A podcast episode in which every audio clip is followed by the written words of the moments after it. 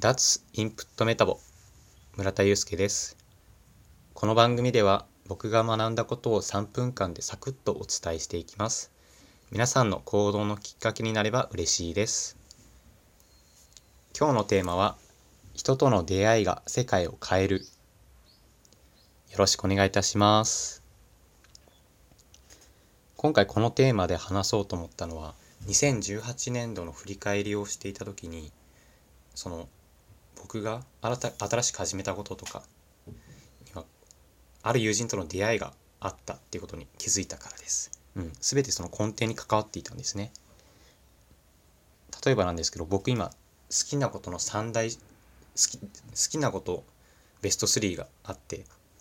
1つ目が Twitter2 つ目がボイシー3つ目が読書ですね。全てこれ今年から始めたことなんですけどそのきっかけを作ってくれたのがその冒頭で話したある友人なんです。例えばツイッターに関してもその若手力っていうイベントに彼が誘ってくれてそこで SNS のの情報発信の大切さを学んで始めました。で、ボイシーも、えー、っと、屋上ピクニックイベントにその友人が誘ってくれてそこで知り合った人に教えてもらいました。そこからもどんどんハマっていったんですね。で3つ目の読書も彼のおかげです。えっ、ー、と読書会に誘ってくれてそこから本の面白さを体感していって今ではもう毎日読んで読むようにもなりました。うんなんだろうな。やっぱこう見るとやっぱ人との出会いって大切なんだなって強く実感したんですよね。うんうん、でそもそしてそのそそもそも彼とどうやって出会ったのかみたいなどんな人なのかっていうのを簡単にお話ししていきます。えー、っとその友人とは僕が、えー、っと去年の12月就活生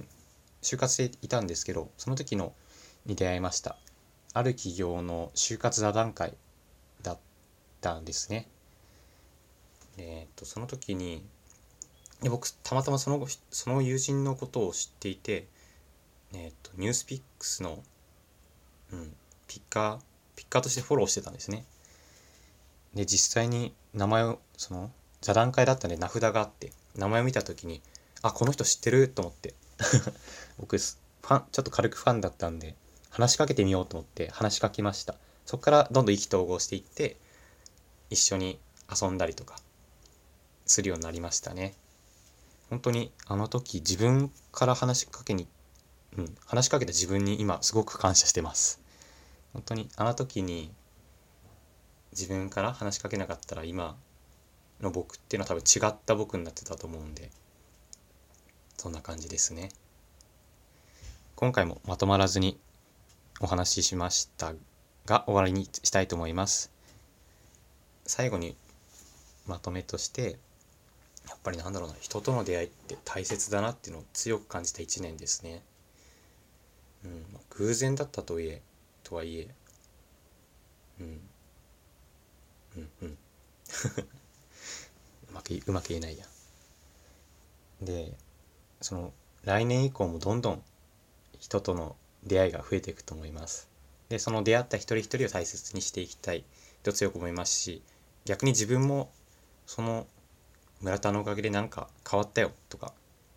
こういうこと知れたっていう一人になれるように情報発信をしていったりとかいろんなしていきたいなと思います。本日もお聴きいただきありがとうございました。ではまた明日。